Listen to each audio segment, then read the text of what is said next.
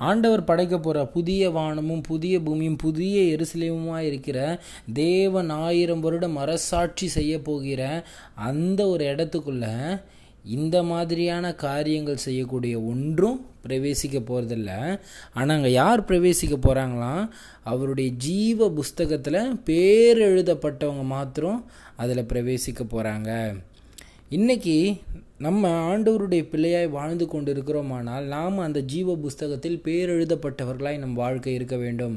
எனக்கு பிரியமான சகோதரனே சகோதரியே நம்ம இங்கே வாழக்கூடிய வாழ்க்கை தான் நம்ம தேவனிடத்தில் கொண்டு போகக்கூடிய ஒரு வழியாக இருக்க போகுது.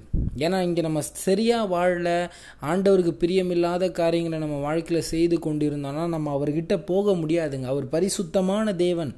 அவர்கிட்ட நம்ம போகும்பொழுது நம்ம அசுத்தங்களையும் தீட்டு அருவறுப்பு பொய் இந்த மாதிரியான காரியங்களை வச்சுட்டு அங்கே போகவே முடியாது. ஆண்டவர் சொல்லிட்டார். அங்கே போகாதவங்க எங்கே போவாங்க? நரகத்துக்கு போவாங்க. அந்த அக்கினி கடலில் போடப்படுவாங்க. இன்றைக்கி நம்ம தேவனுடைய பிள்ளைகளாய் வாழும் பொழுது நம்ம எங்கே போனோம்? நம்ம ஆண்டவரிடத்தில் போய் ஆண்டவருடைய சமூகத்தில் நித்தமும் இருக்கிறவர்களாய் நம் வாழ வேண்டும். அந்த நித்தியத்திற்குரிய ஒரு வாழ்க்கைக்காக தான் இந்த பூமிக்குரிய வாழ்க்கை நமக்கு கொடுக்கப்பட்டிருக்கு அப்போ இந்த பூமிக்குரிய வாழ்க்கையில் நம்ம சரியாக வாழும்பொழுது நாம் அந்த நித்தியத்தில் போய் சேர்கிறவர்களாக இருப்போம். இன்றைக்கி அநேகர் கிறிஸ்தவங்க ஆண்டவரை ஏற்றுக்கொண்டாங்க ஞானஸ்தானம் எடுத்தாங்க மனம் திரும்பி ஒரு வாழ்க்கையை வாழ்கிறேன் என்று சொல்கிறவங்க கூட முடிவு பரியந்தமும் நிற்காவிட்டாமல் முடிவு பரியந்தமும் நிற்காமல் தங்களுடைய பாவங்கள்னால விழுந்து போயிட்டோன்னா நம்மளும் என்ன பண்ணுவோம்? அந்த காரியங்களில் விழப்படுவோம்.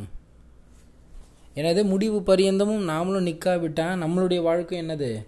நரகத்தில் தள்ளப்படக்கூடிய ஒரு வாழ்க்கையாக இருக்கும். எனக்கு பிரியமான சகோதரினி சகோதரியே இன்றைக்கி நீ ஆண்டவருடைய ஜீவ புஸ்தகத்தில் எழுதப்பட்டவனாக இருக்கலாம். ஆண்டவருக்காக உன்னை நியமிக்கப்பட்டவனாக இருக்கலாம். இன்றைக்கு உன்னுடைய வாழ்க்கை ஜீவ